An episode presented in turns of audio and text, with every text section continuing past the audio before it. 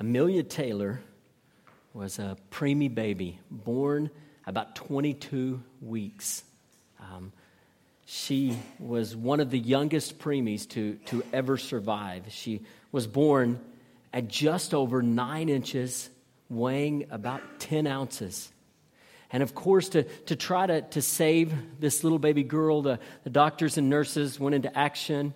She went into the neonatal unit, and, and you can read about how she was wrapped up in bubble wrap uh, to try to maintain her body temperature and then placed in the incubator. And this little girl, against all odds, survived. She survived. She lived. It's moving to, to hear the stories of, of these uh, little, these little tiny babies who make it. Well, we know it was critical for little Amelia to survive, that all the doctors and nurses and healthcare professionals were, were, were taking care of her. They, they were taking care of her and, and giving her every chance to live. Some of you this morning may feel like you're in the fight of your life. Maybe, maybe it's difficulties financially and it just seems like you're struggling constantly to, to make things work. You're juggling, paying this and then that, and, and you've got these financial challenges, or maybe it's difficulty with kids. And you just can't seem to, to, to make things right. Or maybe it's a marriage. And on the outside, to people looking in, it looks fine, but in reality, it's anything but fine, and it hasn't been for a long time. Or maybe it's infertility or the heartbreak of miscarriage, the difficulty of, of, of health issues and health problems. Maybe it's taking care of an, uh, an aging parent where it just seems like the, the issues keep mounting and and the difficulties increasing.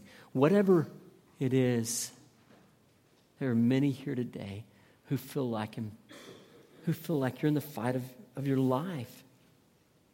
The question is on the toughest days, are you on your own? Is it you, whatever you can do, and, and that's all there is? Does anyone care about you like those doctors and those nurses cared for that little preemie baby? Is, is anybody looking out for you? What if God was? What if He was giving His all for you? What if, what if He was caring about you with all His heart? Like those doctors and those nurses were taking care of that baby. Well, this morning we're going to see that if you belong to God, indeed He is caring for you. And an even greater way will be in Ruth chapter 2.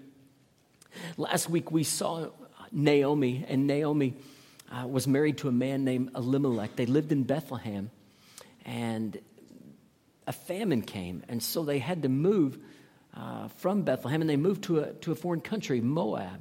They took their two boys and lived in Moab, and, and Elimelech died. So Naomi's left in a foreign country without family support with two boys. Eventually, the boys grow up and they marry. They're married somewhere around 10 years. And over the course of that time, there, there are no grandkids. They're childless. And then the worst happens. Not one, but both sons die. And this has been Naomi's experience up to this point. You see, last week we looked at the fact that Naomi had faced the hard hand of God. And sometimes we don't understand what God brings into our lives and what He permits in our lives. And that's where Naomi was at. In fact, last week in chapter one, we saw when someone called her Naomi, which means pleasant, she said, Don't call me Naomi, you call me Mara, which means bitter. Her heart was struggling with all that had come upon her. But this morning, we're going to see that God's hand was at work in the life of, of Naomi and, and her daughter in law, Ruth. We're going to see that that God was caring for them tenderly behind the scenes. Let's look together in Ruth chapter 2, beginning in verse 1. Now, Naomi had a relative of her husband's, a worthy man of the clan of Elimelech, whose name was Boaz. And Ruth the Moabite said to Naomi, Let me go to the field and glean among the ears of grain after him in whose sight I shall find favor. And she said to her, Go, my daughter. So she set out and went and gleaned in the field after the reapers. And she happened to come to the part of the field belonging to Boaz, who was of the clan of Elimelech. Now, the author of Ruth is giving us a little clue here in verse 1. He, he says, uh, There was a, a worthy man who was kin to, to Elimelech. That's Naomi's deceased husband. A worthy man, this is a man of respect and honor, a, man who had influence and, and, more than likely wealth. And we'll see that he does because, because he owned uh, a good portion of land, had a lot of people working for him. So, so the author kind of gives us a little hint uh, of what is ahead. And we see in verse 2 that Ruth says to her mother in law, Naomi, let me go and glean. Now, if you'll remember at the end of chapter 1, they got back into Bethlehem after God had allowed food to be there again. In other words, he ended the famine and, and, and he allowed there to be food in, in Bethlehem. But they got back at the beginning of the, the barley harvest. And so here now, Ruth says to her mother-in-law, "Hey, to try to, to try to put food on the table, let me go and glean in the in the barley fields." Now, to glean was to go behind the harvesters and gather up anything that was left. This is a little bit like collecting aluminum cans today. You couldn't have made a good living at it, but you might have been able to, to, to put a little food on the table.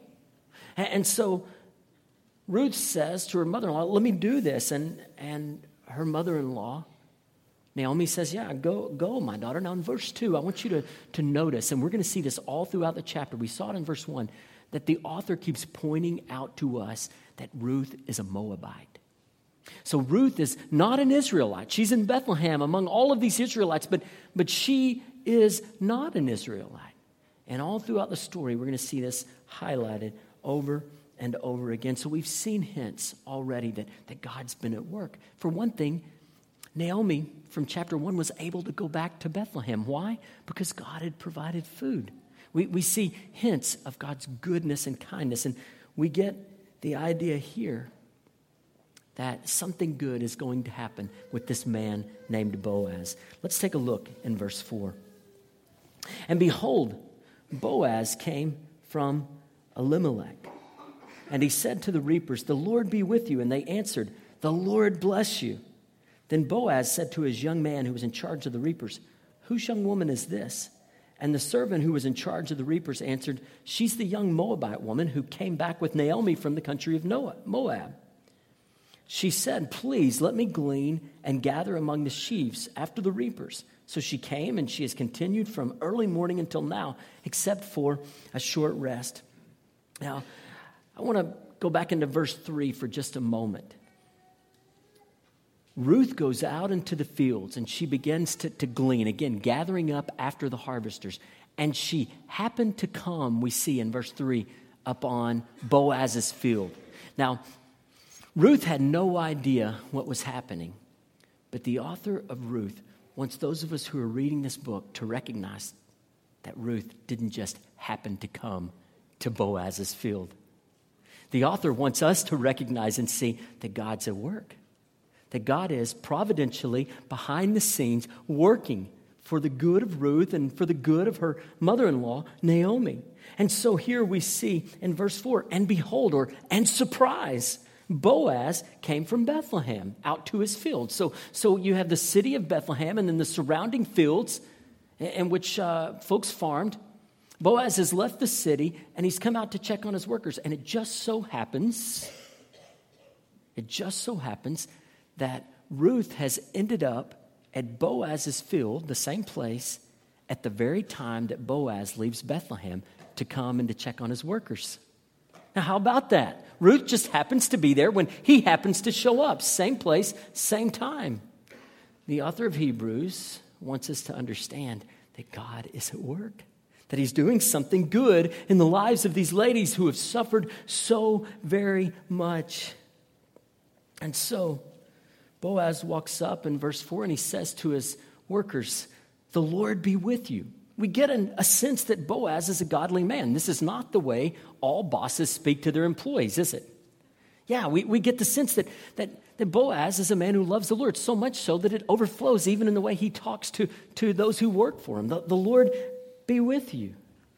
And then he pulls the foreman aside and he said, Who's that woman over there?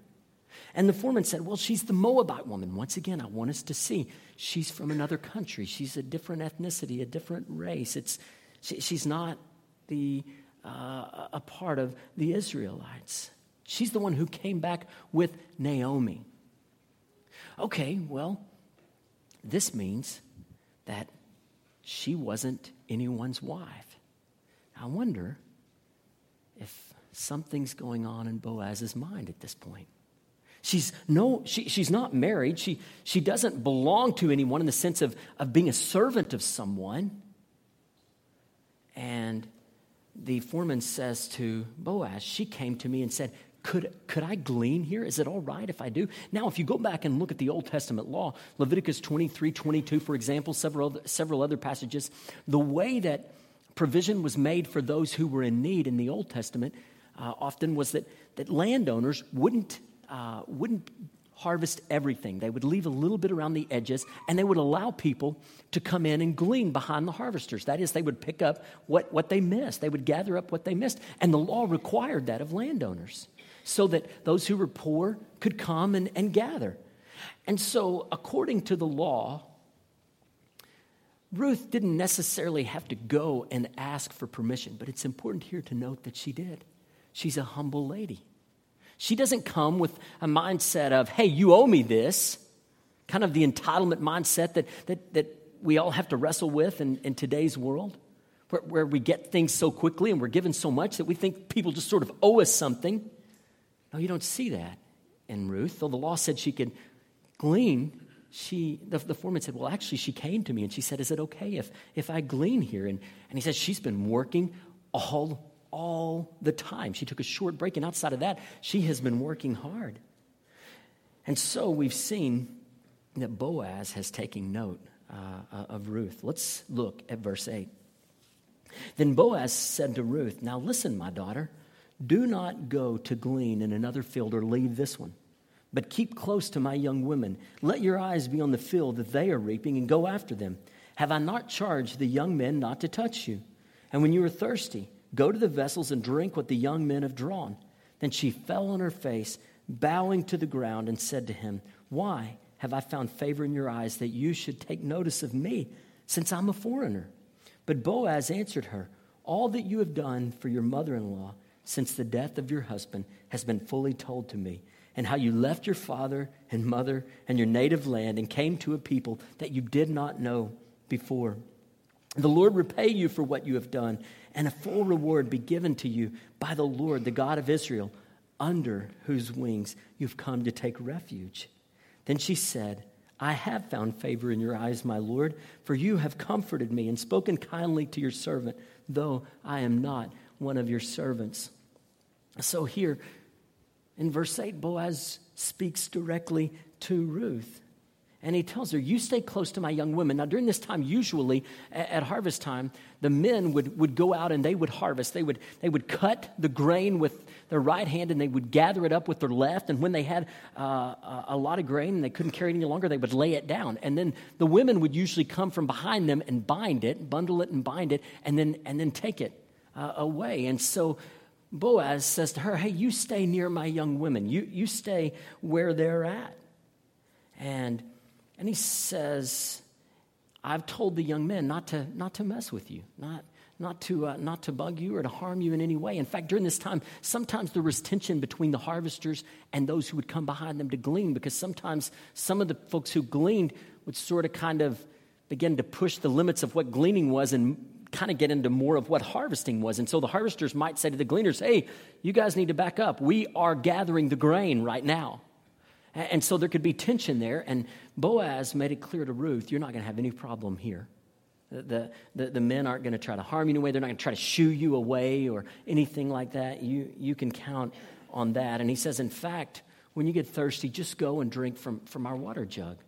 Now, this, this helped Ruth. Why? Because she didn't have to take the time to go and to draw water and, and to uh, uh, waste time that she could be gathering or gleaning. Now, now she can just get a drink and keep going.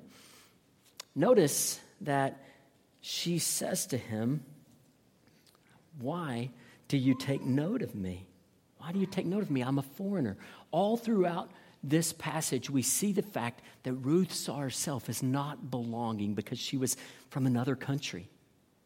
And all along the way, we see Boaz welcoming her and being kind to her.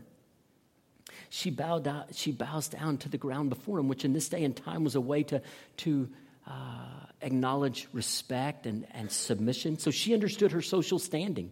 She was poor and she was a foreigner, and Boaz was wealthy and he was an Israelite. And so she shows him respect and she shows him honor. And he says, Listen, I have heard about how you've treated Naomi. I've heard all about that. And I, I heard about, and we see this in verse 11, how you left father and mother to be faithful to her. Now, where have you heard that language before? You've left father and mother. There's only one other place, Genesis 2:24. And you know what Genesis 2:24 says? Therefore a man shall leave his father and his mother and cling fast to his wife. This is a hint from the author of what's ahead. She left father and mother. And now what's ahead? Well, marriage is ahead. We're, we're, we're kind of skipping into chapters three and four. But, but the author's given us a glimpse of, of what God is doing here. Now, the characters don't know it, the, the characters don't see it. But as readers, we get to see what, what God is doing. It's incredible. And so he says to her, May the Lord repay you. You've done so much for Naomi. May God give you that back. May, may he bless you. And then he says, Under whose wings you found refuge. Now, typically being from Moab, Ruth would have, would have uh, worshiped Chemosh, the god Chemosh. But it's clear from, from Ruth 1 and Ruth 2 that she's a follower of God, the, the one true God. And Boaz says to her, May the God under whose wings you've taken refuge bless you and take care of you. So Ruth had run to God for, for her comfort. And here the scripture pictures God like a, like a mother bird, spreading out her wings over her young to protect them. What, what a picture of God's tender care in our lives. Now, notice from Ruth's perspective, you don't even realize what God's doing. And yet, He's doing great things. In verse 14, when it was time for a meal, he said to Ruth, Hey, come and, and eat with us.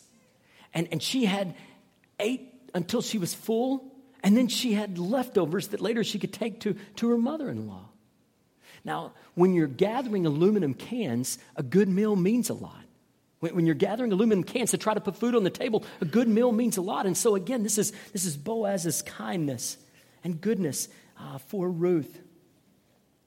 And then he told, Boaz told his uh, workers, You leave some behind, okay? You, you leave some behind. Leave it for her and don't stop her. And so he was incredibly generous with, with Ruth. He was incredibly generous. So we've seen Boaz's kindness toward Ruth. Let's pick up in verse 17. So she gleaned in the field until evening. Then she beat out what she had gleaned, and it was about an ephah of barley. And she took it up and went into the city. Her mother in law saw what she had gleaned. She also brought out and gave her what food she had left over after being satisfied. And her mother in law said to her, Where did you glean today? And where have you worked? Blessed be the man who took notice of you. So she told her mother in law with whom she had worked and said, The man's name with whom I work today is Boaz. Oh, Naomi knows that name. Verse 20 And Naomi said to her daughters in law, May he be blessed by the Lord, whose kindness has not forsaken the living or the dead. Naomi, Naomi also said to her, The man is a close relative of ours, one of our redeemers. And Ruth the Moabite said, Besides, he said to me, You shall keep close by my young men until they have finished all my harvest.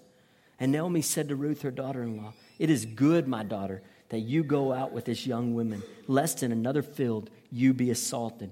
So she kept close to the young women of Boaz, gleaning until the end of the barley and wheat harvest, and she lived with her mother in law. So she gathers up an ephah, which is somewhere around 25 quarts of grain. She gathers that up as a gleaner. That was an amazing amount of grain for her to gather up, something like a half month's wages for, for a normal worker.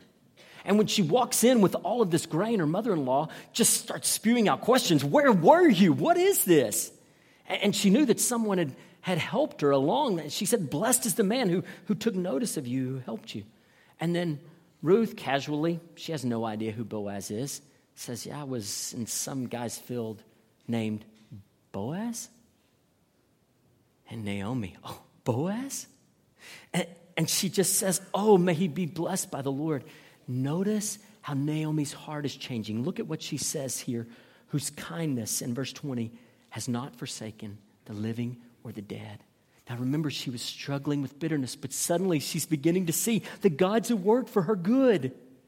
He, he's not forsaking the living or the dead, He's taking care of us. That's, that's what Naomi is saying. And she says, Boaz is one of our redeemers. Now, a kinsman redeemer or a family redeemer in the Old Testament could, could buy back land that had been sold because of family difficulty and keep it in the family, would help family members in the midst of uh, uh, difficult financial situations. And a kinsman redeemer could, could be a part of something called levirate marriage, which is where uh, a, uh, a member of the family would marry so that the family line could be carried on. And so we wonder what's going through Naomi's mind right now. I wonder if she's re- her mind is racing ahead, thinking, wonder if this could happen if Ruth and it, it, might, and our family line could continue. Now, we don't know for sure, but she seems very excited at this point. And she said, he, uh, Ruth tells Naomi, he told me to stay close by his young men. But notice what Naomi says to her you stay close by his young women. Uh, it's as if Naomi wants to make sure Ruth isn't with the young men. She wants Ruth to have an opportunity to be around Boaz. And so she continued harvesting all the way through the barley harvest and the wheat harvest. In this chapter, we've seen all throughout the chapter that God tenderly cares for his children. God tenderly cares for his children. Yes, there are hard and dark days that we do not understand, but in the midst of those days, we can count on this God is at work in our lives. So, what does this look like in our lives? Well, first, God providentially cares for his people. Now, that's a word we don't use a lot. Providentially. What a, what, what a strange word. But what it means is that God has a big plan. And though we don't understand that big plan, he's at work in our lives to bring that plan about. And that plan is ultimately for his glory and for our good. So God is providentially caring for his people. So let's think of how God had shown Naomi and Ruth kindness up to this point. First, he stopped the famine, allowing Naomi and Ruth to return to Bethlehem. They returned not just any time, but they happened to return to Bethlehem when it was the barley harvest, at the beginning of the barley harvest. The Lord provided Ruth with a daughter in law who was committed to her, who, who became like a daughter. It wasn't by accident that Ruth ended up in Boaz's field, and it wasn't by accident that Boaz ended up there at the same time that Ruth was. You see, God's tender hand of providence is seen. Naomi, Naomi had been through much heartache, but God hadn't forgotten her. He was working for her good, even in the midst of the hard. And listen, if you belong to Him, He cares for you.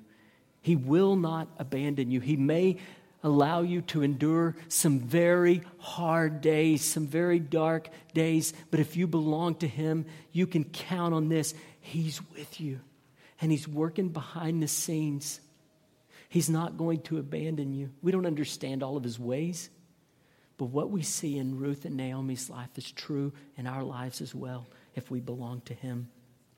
When I was in college, a friend of mine, we, we went on a, on a double date with a, a couple of ladies. He had been dating the one lady for quite a while, and, and I just kind of, of met uh, uh, the lady that, that we were going to be going out with. And what they did, these two ladies planned this elaborate date where all over town they put clues, they placed clues. And at the very end, when we would go to one place and get a clue and try to figure out where we were supposed to go next, and, and then we, we would figure it out and it led to where they were, and they had prepared this elaborate Italian meal. It was pretty, pretty crazy. We, we didn't know where we were going to end up when we started that date. It should have been good, but it could have been bad. You never know. And along the way, they had been working behind the scenes to lead us to that.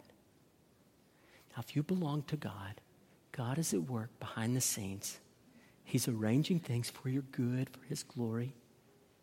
You don't see all of that, but He's at work. The Bible's clear. Naomi and Ruth, so much of this story, had no idea what God was doing and how He was at work. And often we don't either. So God is at work in, in his children's life, caring for them in his providence. Second, God calls his people to generosity and kindness. Do you see how Boaz demonstrates true generosity, true kindness? This is the way we are supposed to live if we belong to the Lord. We're supposed to be people who are generous and people who are kind. Third, God calls his people to work hard and be industrious. Ruth is a model for us in this regard. She doesn't have a sense of entitlement, which is, which is something we struggle with today. All of us have a tendency because we've been given so much and blessed with so much to think, well, we deserve more. And people should just recognize that. Ruth doesn't have that. She's a model for us. We need to be folks, if we belong to the Lord, we need to be folks who work hard and, and, who, and who are industrious. Fourth, God calls men to protect and to provide. God calls men to protect and to provide. Here we get a hint at biblical manhood. You see, Boaz is protecting and taking care of the vulnerable. Do, you see that? And this is, this is what men are supposed to do. They're supposed to protect and to bless their families and to bless others. Now, sometimes people will say, well, in the Bible, a man is this hard ruler who, who is a is a mean patriarch who commands do this, do that. Listen, that's not biblical manhood. That's a perversion of biblical manhood. Biblical manhood serves and blesses and helps his wife and his kids and the people that he comes into contact with. So Boaz gives us an example of what it means to, to be a, a godly man. He's protecting, helping, blessing, serving others. Fifth, God calls believers to a love that overcomes racial and social barriers. Ruth was of another ethnicity. Ruth was poor. And yet, Boaz, being wealthy and an Israelite, shows her concern. It gives us a glimpse of how the people in the family of God are supposed to love. If you belong to Jesus, we're supposed to love everyone, regardless of the color of their skin, regardless of what kind of money they have, regardless of all the different social barriers or things that, that that we come up with to divide us. The Bible is clear. Every person is made in the image of God, and, and we ought to love and, and respect each other in that regard. Have you ever been the odd man out? Maybe it was back when you were a kid, or, or even as an adult, in a situation where you just felt like these folks were together and you just sort of didn't fit. You just couldn't seem to break in. And maybe eventually someone came and befriended you and, and, and made you feel welcome. Listen, that's how it's supposed to be in the family of God. No odd men out. We're supposed to love and care for each other and welcome one another. Sixth, God calls unbelievers to find life and refuge in Him. God calls unbelievers to find life and refuge in Him. You see, Ruth could have railed against the Lord and said, I'm going to follow my own God, I'm going to do my own thing. But instead, Ruth seeks refuge under the wings of God. There are some of you here today who do not know Jesus personally. You may know a lot about him. You may have done some religious things, but you've never run to him and sought him to be saved. You see, God loved you so much that he sent his very own son to this earth, and Jesus lived a perfect life. He was nailed to the cross. He took the punishment for all the, the sinful things that you've done and that I've done. He took the punishment upon himself. And he was buried and he was raised to life. And it means that if you don't know God, you can know God. How?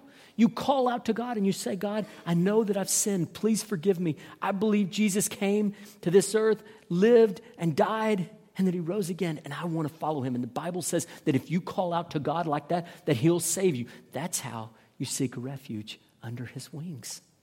That's how you seek refuge under his wings. So, how about you? Have you ever called out to him? Are you out there on your own? Or have you found the safety and the protection of the love of God? God wants you, God calls you to come to him. Won't you come if you don't know him? Won't you find refuge in him? This, this morning, I mentioned at the beginning baby Amelia who lived against all odds. Imagine holding that tiny baby girl. She, she made it, she lived. Well, some of you are in the fight of your life, truly, and you feel as if you're sinking. But if you belong to God, if you belong to Him, you are not alone. He's at work behind the scenes. He cares for you, He's with you. You may not understand, you may not feel it, but it's a reality if you're His. He'll never, ever leave you alone. So God tenderly cares for His children. What if you really trusted Him? What if you really believed that He was at work in your life, that, that He was looking out for you, that he, that he was arranging things ultimately for His glory and for your good? What, what if you really believe that? Think of how much fear we wouldn't have to live with. Think of how much joy we could have even in the midst of the really hard.